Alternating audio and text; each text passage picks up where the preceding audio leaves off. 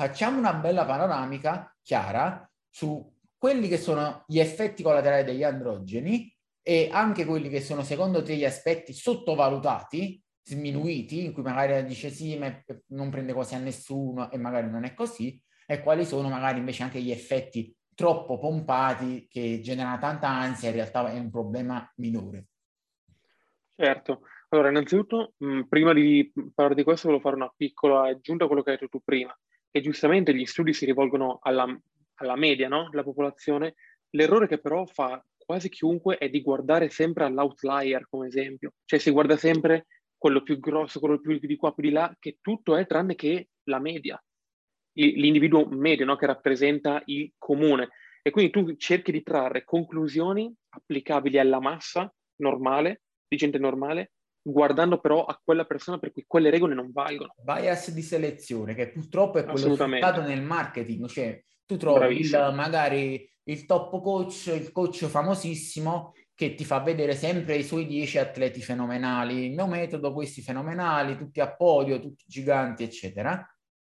Però tu non sai che magari quelli sono 10 dei 100 che segue e gli altri 90 non sono così, e dei 100 che segue ha fatto una selezione tra mille richieste perché ha selezionato comunque i 100 che si vedeva che erano più predisposti e gli altri non li ha seguiti proprio.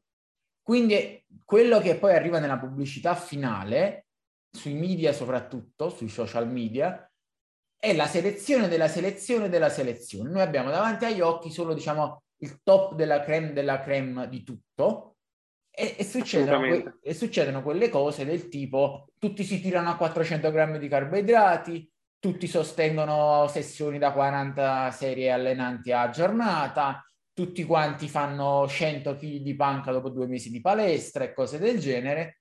Perché? Perché non è, cioè, è vero che ci sono persone che fanno così, però sono sovraesposte sui social. Cioè, sui social sembrano tutti così semplicemente perché tutti gli altri, cioè il 99%, non si mette sui social. Quello là che deve stare sei mesi a 1400 calorie per vedere l'addominale, non ti va a raccontare sui social che è stato sei mesi a fare la fame Esatto. Io sono di quelli. Anche io sono di quelli, quindi ci capiamo bene. Quello che invece tre settimane toglie le fritture, le merendine, la cioccolata, mangia 3000 calorie pulite, tra virgolette, che non significa neanche nulla, e sta stracciato, si vanterà sui social, metterà mille post e il suo coach riposterà tutti i post per farsi pubblicità. Tra virgolette è normale Benissimo. che sia così, non è molto etico perché andrebbero sempre dette le cose come stanno però è normale che è così. Assolutamente, assolutamente. E se eh, diciamo il copia e incolla, in questo caso lo standardizzare l'allenamento, nella peggiore delle ipotesi è poco funzionale, non si accresce, eccetera. Quando si fa questo ragionamento con alimentazione e sostanze si fanno i danni.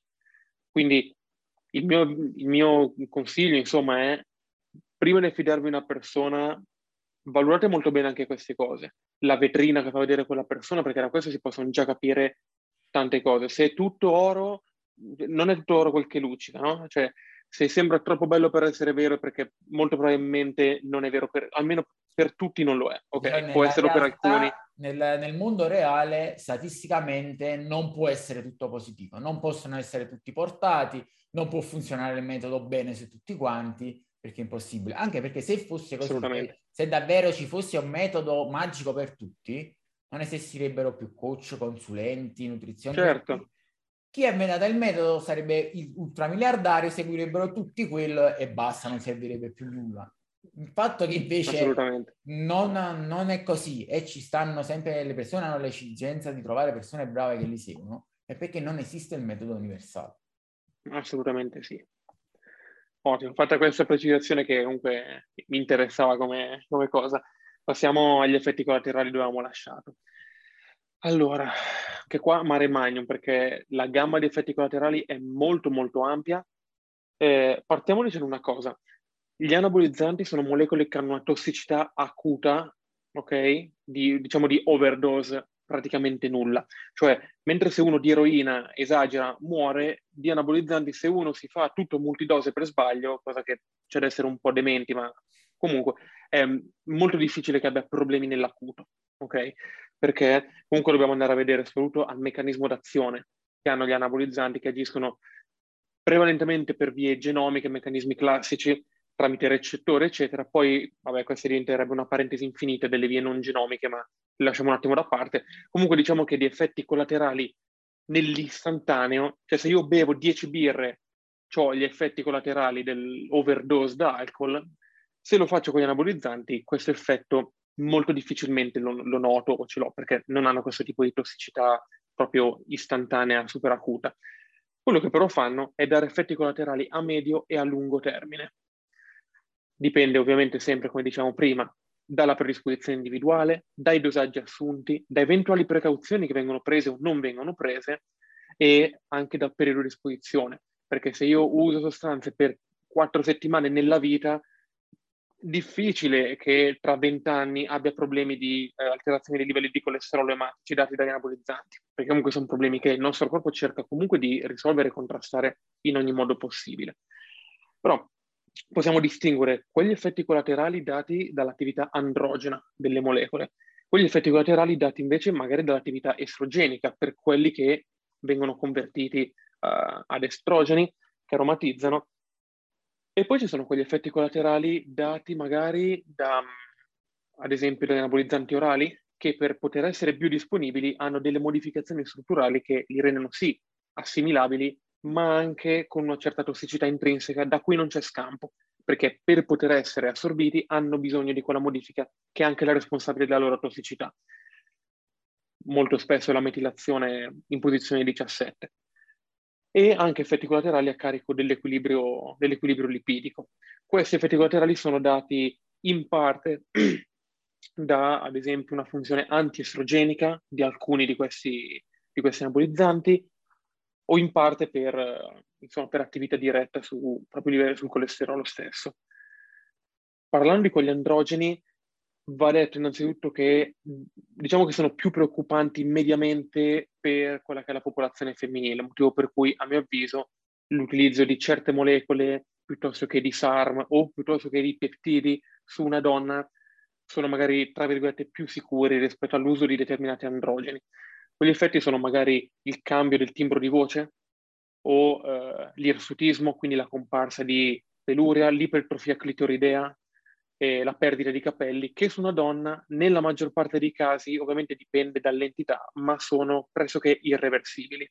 Quindi molto molto attenti perché una volta che compaiono questi effetti, l'irsutismo in parte è contrastabile, l'ipertrofia clitoride è permanente, così come l'abbassamento del tono della voce dato dall'irrigidimento delle corde vocali, quindi anche lì non c'è scampo, è un altro effetto collaterale praticamente permanente. Idem per la perdita di capelli. Nell'uomo si hanno sì questi effetti perché, come diciamo prima, la perdita dei capelli può essere accelerata dalla funzione di determinati, determinati androgeni, possono esserci effetti a livello del, della prostata, di ipertrofia prostatica, anche se ci sono evidenze recenti che um, inizialmente si pensava che fosse solo colpa dell'effetto androgeno, ok? Invece recentemente si è visto che probabilmente c'è anche un ruolo degli estrogeni in questo senso, perché uno analizzando il, l'effetto del testosterone sull'uomo vede che gli uomini con testosterone alto magari negli anni hanno problemi alla prostata e quindi il colpevole che viene incriminato inizialmente è il testosterone. Poi si vede un effetto della sua conversione in eh, DHT e quindi si dà solo la colpa al DHT. In realtà è stato visto che cioè, togliendo la quota androgena all'uomo, il testosterone, viene meno anche quella estrogenica e quindi vengono meno anche i problemi di ipertrofia prostatica. Facendo test diretti degli estrogeni è stato notato che hanno un ruolo molto importante perché nella prostata sono stati trovati recettori estrogeni in quantità e quindi anche questo ha, ha un ruolo, insomma. E, ehm, ma poi c'è anche un'altra sfera di, un altro insieme di effetti collaterali che sono tutti quelli che riguardano la sfera emotiva e l'umore, che sono molto marcati con alcune sostanze specialmente con quegli anabolizzanti che hanno un marcato effetto a livello cerebrale in generale, tutte le progestine, capostipite di questi il trembolone che è noto per avere degli effetti molto marcati proprio a livello di umore e carattere, ma tutti gli anabolizzanti ce l'hanno comunque questa cosa, perché tutti gli anabolizzanti hanno, chi più chi meno, una, una certa attività dopaminergica. Vie dopaminergiche controllano tantissime cose, quindi andando ad alterare quel tipo di equilibrio è inevitabile un'alterazione dell'umore che può essere in positivo, in negativo, comunque ci sarà chi più chi, più, chi meno la, questo, la provocano. effetti collaterali, diciamo, celebrali sull'umore, volevo chiederti, noi sappiamo che in generale ehm, per queste cose è importante ge- anche il, non, non, solo le quote in senso assoluto di estrogeni e testosterone, ma anche il rapporto tra testosterone ed estrogeni. Uh, l'utilizzo di questi androgeni che hanno molti effetti, diciamo, cerebrali è legato anche a un forte shift di questo rapporto androgeni-estrogeni all'aumento di una quota in senso assoluto o entrambe le cose magari? Allora, un po' entrambe le cose. Sicuramente il rapporto androgeno-estrogeno è molto molto importante in questo senso, veramente molto importante. Ehm, poi ci sono sì, degli anabolizzanti che hanno proprio effetti, ad esempio, molti degli effetti negativi in questo senso provocati dal trembolone sono dati dalla sua attività a livello del recettore del progesterone a livello cerebrale, quindi diciamo niente a che vedere con l'attività diretta sull'equilibrio androgeni-estrogeni, perché questo esula ed è una cosa che tra l'altro viene molto sottovalutata, a mio avviso, ma è un problema abbastanza serio, perché anche molti effetti neurodegenerativi sono stati associati a questo tipo di meccanismi di azione, quindi è uno di quegli effetti collaterali dove oggi non vedi niente, tra un po' ne riparliamo. Tra l'altro, di... tra l'altro um, effetti neurodegenerativi e diciamo antiprotettivi um, sul tessuto cardiaco sono legati anche a queste cose qui e al, diciamo, al ridotto effetto degli estrogeni sui recettori estrogeni, perché gli estrogeni nel cervello, cioè l'attivazione dei recettori estrogeni nel cervello è eh, neuroprotettivo e nel tessuto cardiaco è cardioprotettivo. Uno dei motivi per cui diciamo, l'abuso di antiestrogeni, antiaromatasi oppure SERMS diciamo, sbagliati nel modo sbagliato può dare problemi a questo punto di vista, non, per, cioè non, non è una funzione negativa diretta, ma ti viene meno la funzione, ti privi della funzione protettiva. Esattamente, come andare in guerra senza il giubbotto antiproiettili, ti stai privando di, di, uno scudo molto importante. E questo è uno dei motivi per cui, come anche ci eravamo già detti, le donne fino all'età menopausale sono molto più protette da quelli che sono eventi avversi cardiovascolari, neurodegenerazione e anche motivo per cui se le donne in età perimenopausale iniziano una terapia estrogenica sostitutiva, riescono a procrastinare questo tipo di problematiche infatti, molto più a lungo. Infatti lo ascoltai proprio durante un podcast col professor Saposchi, eh, in cui disse proprio questa cosa palesemente, disse iniziare la terapia sostitutiva estrogenica nelle donne prima della menopausa, quando iniziano diciamo, i primi segni che si sta avvicinando alla menopausa, può dare dei vantaggi incredibili, aumentare la salute e la qualità della vita poi negli anni successivi. E se tu perdi questa finestra, cioè vai in menopausa e magari aspetti poi qualche anno per iniziare la terapia sostitutiva, non, non, recuperi. Cioè questa è una finestra che c'è una volta e non la puoi perdere. Devi iniziare subito questa terapia per rallentare tantissimo diciamo, la, de- la degenerazione e invecchiamento di un sacco di tessuti. Assolutamente sì. E il difficile di questo tipo di terapie è proprio quello, perché capisci che eh, donne in età fertile, donne in menopausa sono bianco-nero. Trovare il grigio della tonalità giusta, che cioè l'età me- perimenopausale, è una cosa abbastanza complessa, perché la donna magari comincia ad avvertire dei sintomi dell'avvicinarsi della menopausa, ma magari non ci dà peso, o non li collega, quello li collega allo stress, il periodo, eccetera, e quindi diciamo si fa, o magari nemmeno sa di questa cosa, di quanto è importante quella, quella finestra in cui si può agire in questo senso, e quindi se la fa, diciamo, scappare, e purtroppo, come, come appena detto, non si torna più indietro, cioè una volta passato, una volta che sei in menopausa conclamato, conclamata, sì, benissimo, comunque iniziare una terapia sostitutiva, ma non è comunque la stessa cosa. E in questi termini, eh, un altro fattore che viene trascurato è proprio la, la quota estrogenica nell'uomo e in chi abusa di sostanze anabolizzanti, diciamo in modo errato, tra antiestrogeni, roba quell'altra, o anche banalmente un utilizzo ripetuto di sostanze fortemente soppressive per l'asse, quindi stare molto tempo con l'asse soppresso. Quindi sappiamo che gli estrogeni nell'uomo derivano dagli androgeni. Se io ho l'asse soppresso e non ho testosterone, la quota di estrogeni che posso avere in giro è bassissima. Di conseguenza viene meno appunto questo, questa protezione. E, tra l'altro, su questo argomento, una domanda che volevo farti era proprio diciamo, alcuni degli effetti collaterali più temuti da molti uomini sono quelli relativi alla, sfe- alla sfera sessuale, la libido, la funzione sessuale, eccetera, che spesso si pensa sia collegata principalmente al testosterone. In realtà la maggior parte sono proprio gli estrogeni che ti portano un alto libido, un'ottimale funzione eh, sessuale, sex drive, eccetera. E questi problemi spesso non avvengono in sé per valori mo- molto alti o relativamente bassi di testosterone, ma per un rapporto estrogeni-testosterone falsato o proprio un livello assoluto di estrogeni troppo basso. Assolutamente e, sì. Ed è, ed è, più comune, correggimi se sbaglio, trovare um, questi effetti collaterali in chi magari abusa di androgeni non, che non aromatizzano oppure abusa di antiaromatasi invece di chi magari utilizza molti estrogeni, molto testosterone, molti androgeni, anche però che aromatizzano, quindi ha tanto testosterone ma anche tanti estrogeni.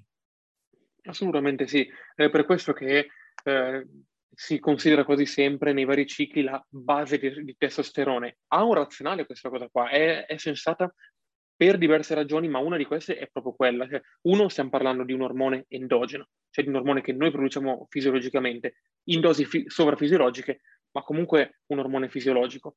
E due perché non c'è altro modo, sì, possiamo usare altri anabolizzanti che aromatizzano, però alcuni non aromatizzano a estradiolo, magari aromatizzano ad altri estrogeni che però hanno una funzione, un'affinità per il recettore degli estrogeni diversa.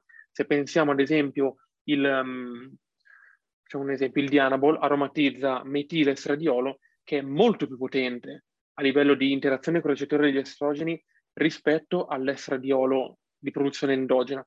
E questo non sembra una cosa positiva. O, um, sì, insomma, uh, la questione è questa, cioè gli estrogeni sono cioè, molto importanti. La questione è che noi siamo che l'estradiolo fondamentalmente che eh, svolge tutte queste funzioni che abbiamo detto, protettive, di libido, eccetera. Assolutamente sì. Se al posto dei valori adeguati di estradiolo abbiamo altre forme di estrogeni con modifiche quindi eh, che hanno quindi una funzione diversa sul recettore, lo stimolano di più o di meno, l'affinità può cambiare, non abbiamo più quella funzione che vogliamo, la funzione cambia, è negativo e positivo, non lo sappiamo, non lo possiamo dire, sappiamo che perdiamo la funzione che di base è giusta ed è sicura.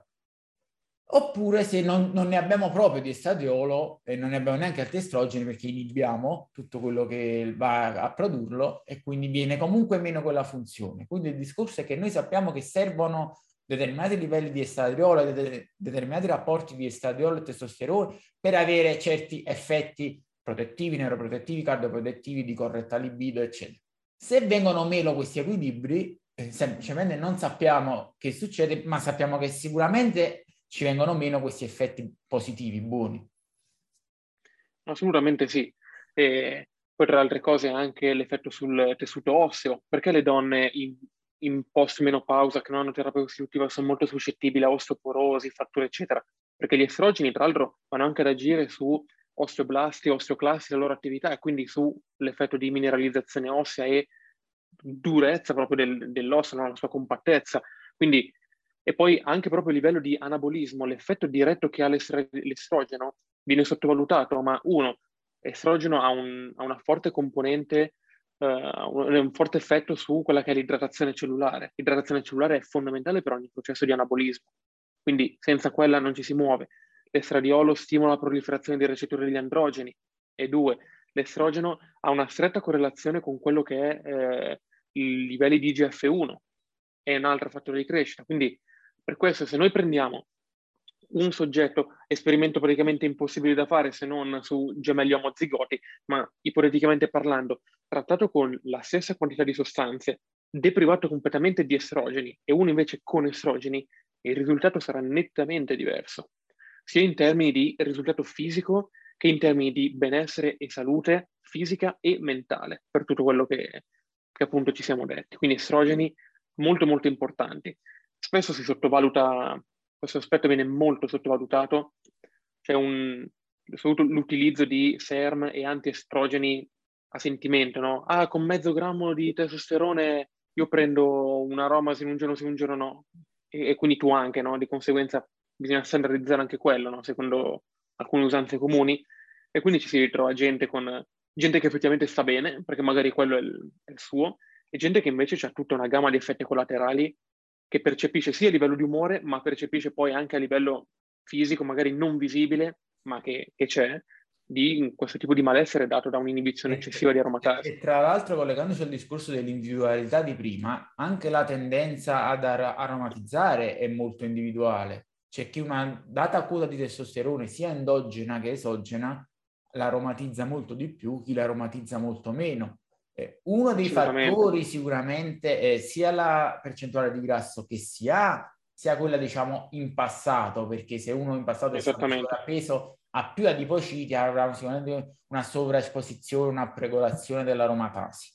Che tu sappia ci sono altri fattori che magari possono essere anche in qualche modo testati per capire la tendenza ad aromatizzare che uno può avere. Ma allora diciamo che l'altro fattore che si può andare a valutare che non è l'aromatizzazione diretta, ma è quello che riguarda il mondo prolattina, che è quello comunque sappiamo che con gli estrogeni comunque sono due, due diciamo, chiamiamoli assi, anche se quello della proteina non è un asse, che sono in un certo modo influenzati uno dall'altro. Infatti capita molto spesso che una persona con magari una problematica da prolattina non a livelli stellari ma leggermente alta, possa essere risolta agendo su quel, sul livello di estrogeni. A parte questo, eh, hai detto giustamente, secondo me lo storico della persona è molto importante. Io ad esempio da ex obeso, io so che probabilmente ho una propensione all'aromatizzazione molto elevata, molto più elevata magari di un soggetto del mio stesso peso che però non ha avuto una problematica pregressa di obesità perché noi sappiamo che e dall'iperplasia quindi, adipocitaria non si torna indietro. Una parentesi importante che ci sono alcune fasi e diciamo percorsi della vita che per quanto brutto possa essere dirlo ti segnano per sempre. Cioè se tu sei stato sovrappeso in infanzia, in adolescenza, poi magari sei entrato in perfetta forma, c'è cioè un fisico perfetto, sei in piena salute, ma quel diciamo passaporto biologico te lo tieni dietro quei, quelle, quel marker biologici te li porti dietro, cioè avrai sempre un certo livello appunto di alterazione di espressione dell'aromatasi, uh, livelli leptini, leptina, grelina, sen- sensibilità appunto a leptina, grelina e via dicendo, che cosa comportano? Diversi livelli di energia, diversi livelli di fame, uh, diversi uh, adattamenti metabolici, nel senso che probabilmente ha una percentuale di grasso più alta e calorie più alte, già c'è una riduzione del TDE, del, dell'economia del gesto e cose del genere, che diciamo può essere in, in, grosso modo riassunto nel, nel, concetto di set point, che noi sappiamo ad oggi non è, cioè è un modello imperfetto, perché biologicamente non è precisamente proprio così, però dà una buona idea dell'insieme di tanti aspetti eh, genetici, epigenetici, metabolici, eccetera, agli effetti pratici che poi portano. Perché uno può dire sì, biologicamente il set point in sé non esiste, nel senso che il corpo non è proprio un termometro veramente che gestisce tutto, che è vero, cioè non è così. Però tra appunto gestione della spesa energetica, gestione della fame, gestione dell'aromatizzazione gestione dei livelli leptinici, up and down regolazione dei recettori dell'insulina, leptina, eccetera, eccetera, il corpo ti porta tramite i comportamenti, che poi è quello che conta, cioè tramite il vero stile di vita che tu vai ad applicare e la qualità del benessere, a indirizzarti verso una certa composizione corporea, perché se anche uno sulla carta sì. ipoteticamente dice no, perché se tu mantieni sempre quel bilancio calorico perfetto, ti pesi tutto perfetto, eh, ti alleni sempre tot, x, tutto super controllato, tu non ritorni al tuo peso. Eh. Ok, però come vivi, cioè come la tua qualità della vita, il tuo assetto mentale, l'umore, le sensazioni, le energie e tutto il resto quando forzi una certa condizione. È quello il discorso. Decisamente. Allora non è che set point è una verità biologica, ma è un modello che ti spiega tanti aspetti biologici differenti, ma che tutti insieme coesistono e contribuiscono a fornire una spinta comportamentale che poi ti porta ad assestarti su una certa composizione corporea. Assolutamente sì. E questo appunto, come hai detto tu, è un modello tra virgolette imperfetto, ma anche secondo per il fatto che ci sono talmente tanti fattori che interagiscono uno con l'altro. Ricordiamo che il nostro corpo ecco, bisogna immaginarla come una bilancia con migliaia di bracci. Se io vado a spostare un braccio, cerca di bilanciare con tutti gli altri che ha. Quindi è difficile trovare uno standard di riferimento, no? ci sono talmente tante variabili che è praticamente impossibile.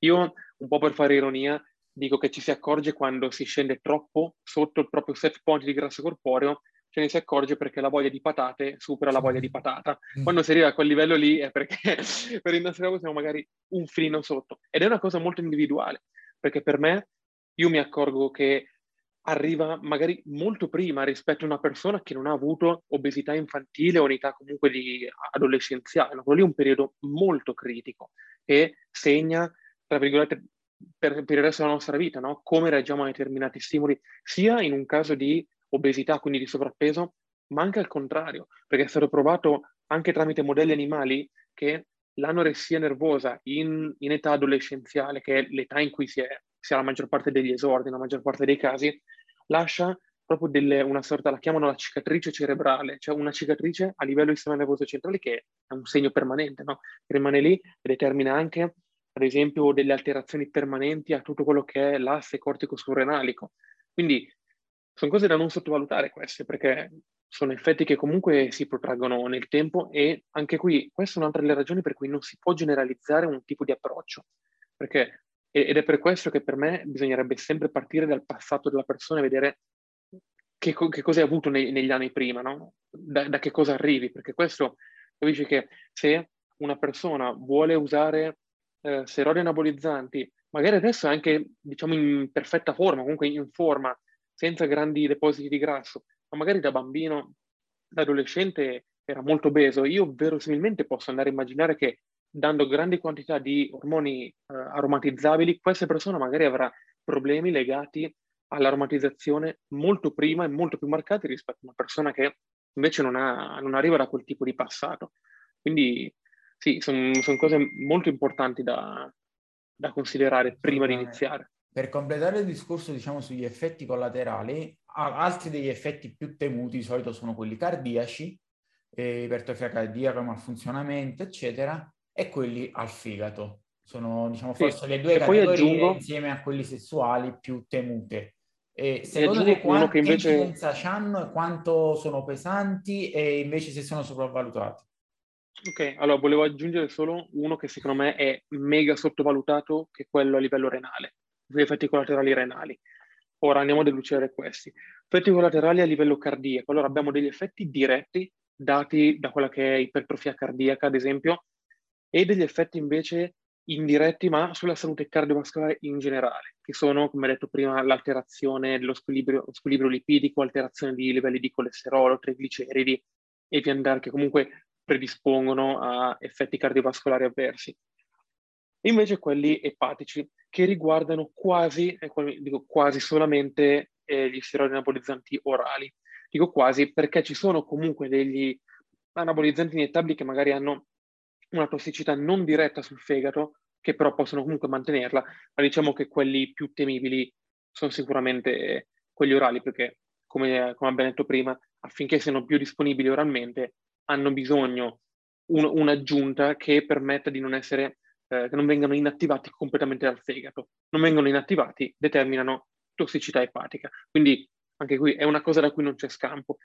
Eccezione a ca- questa casistica sono il Proviron, che non è metilato, e infatti ha una biodisponibilità orale molto bassa, e l'oxandrolone. L'oxandrolone ha una buona quota di metabolismo extraepatico, Infatti, andando a fare l'analisi delle, delle urine, l'oxandrolone si ritrova tal quale, in buona percentuale, circa un 30%, quindi vuol dire che se lo ritrovo tal quale, vuol dire che non è stato metabolizzato dal fegato, quindi meno stress. Infatti, al milligrammo sul fegato è forse il meno tossico tra gli anabolizzanti orali, ovviamente si intende.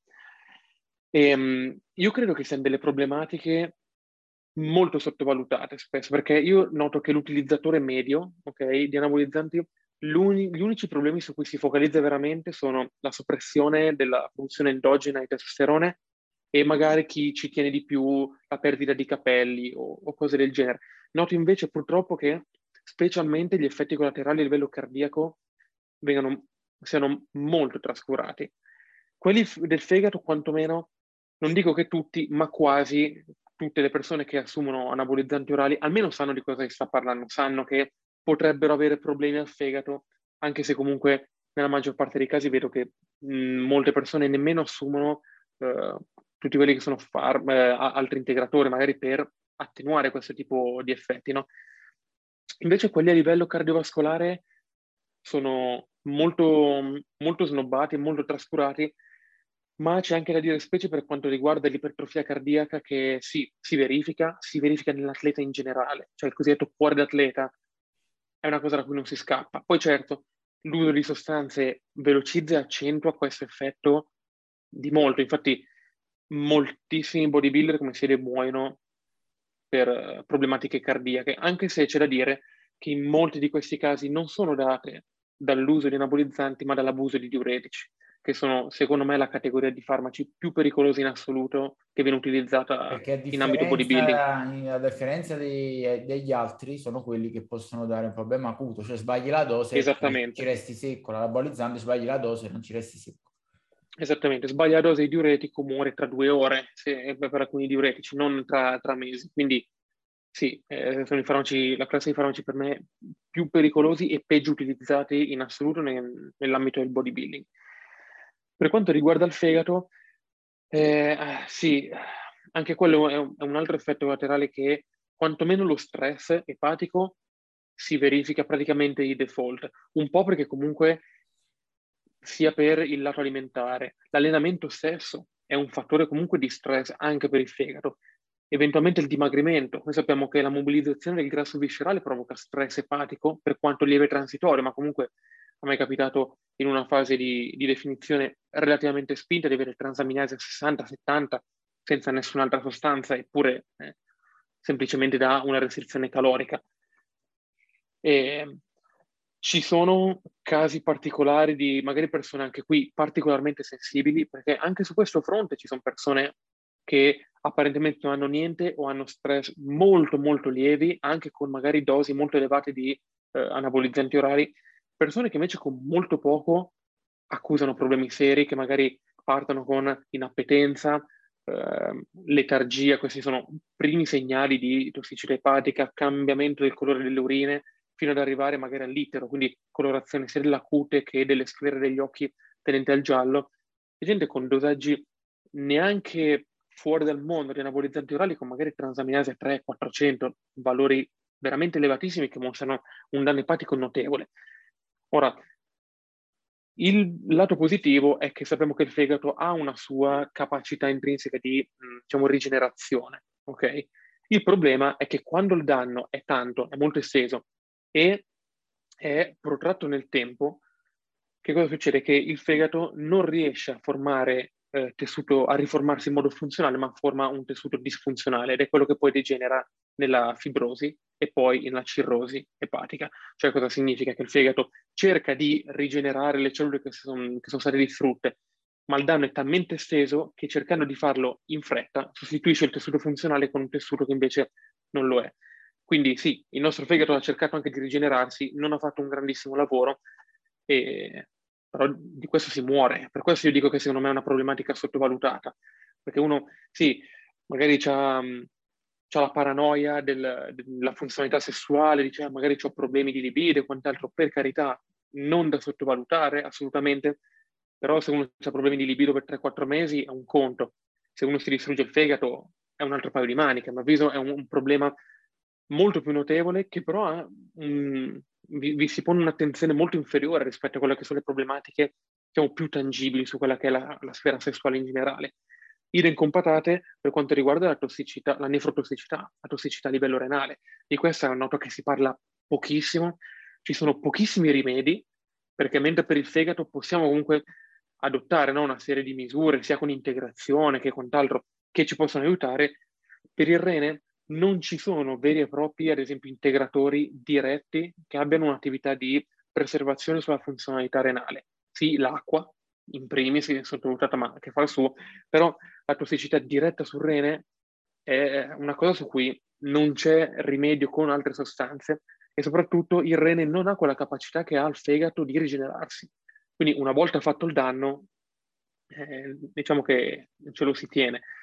E purtroppo mi è capitato di sentire di persone seguiti da preparatori anche di certa fama che partendo da 0 a 100 si sono ritrovati magari anche a finire dializzati in età piuttosto giovane. No? Questo vuol dire che il danno è molto marcato, eppure sono sincero, io sento, non sento quasi mai parlare di tossicità renale.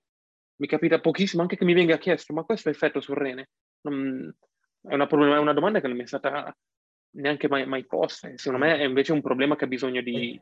In generale, secondo te, tutti questi effetti di cui abbiamo parlato, che incidenza reale hanno? Cioè, Uh, perché abbiamo la schiera di chi dice sì, è beh, tutto vero, però in realtà l'incidenza è bassa, cioè uno su cento ha questi problemi, gli altri tutto a posto. Ci, chi invece dall'altro punto di vista dice no, chiunque ti fa il primo ciclo avrai problemi, ha tutti questi problemi sicuramente, eccetera. Noi dell'incidenza reale, più o meno statistica, quanto è, quanto davvero uno debba, deve preoccuparsi anche, tra virgolette, se vuole cercare di fare le cose più sicure con dosi più basse, eccetera.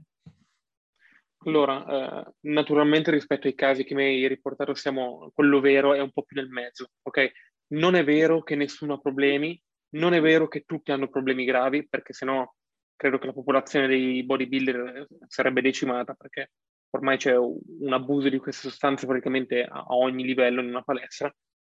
E soprattutto noto un, un grande abuso di quelli che sono gli anabolizzanti orali, specie tra magari i più giovani, perché perché non mi sto facendo la puntura e quindi sembra quasi un integratore.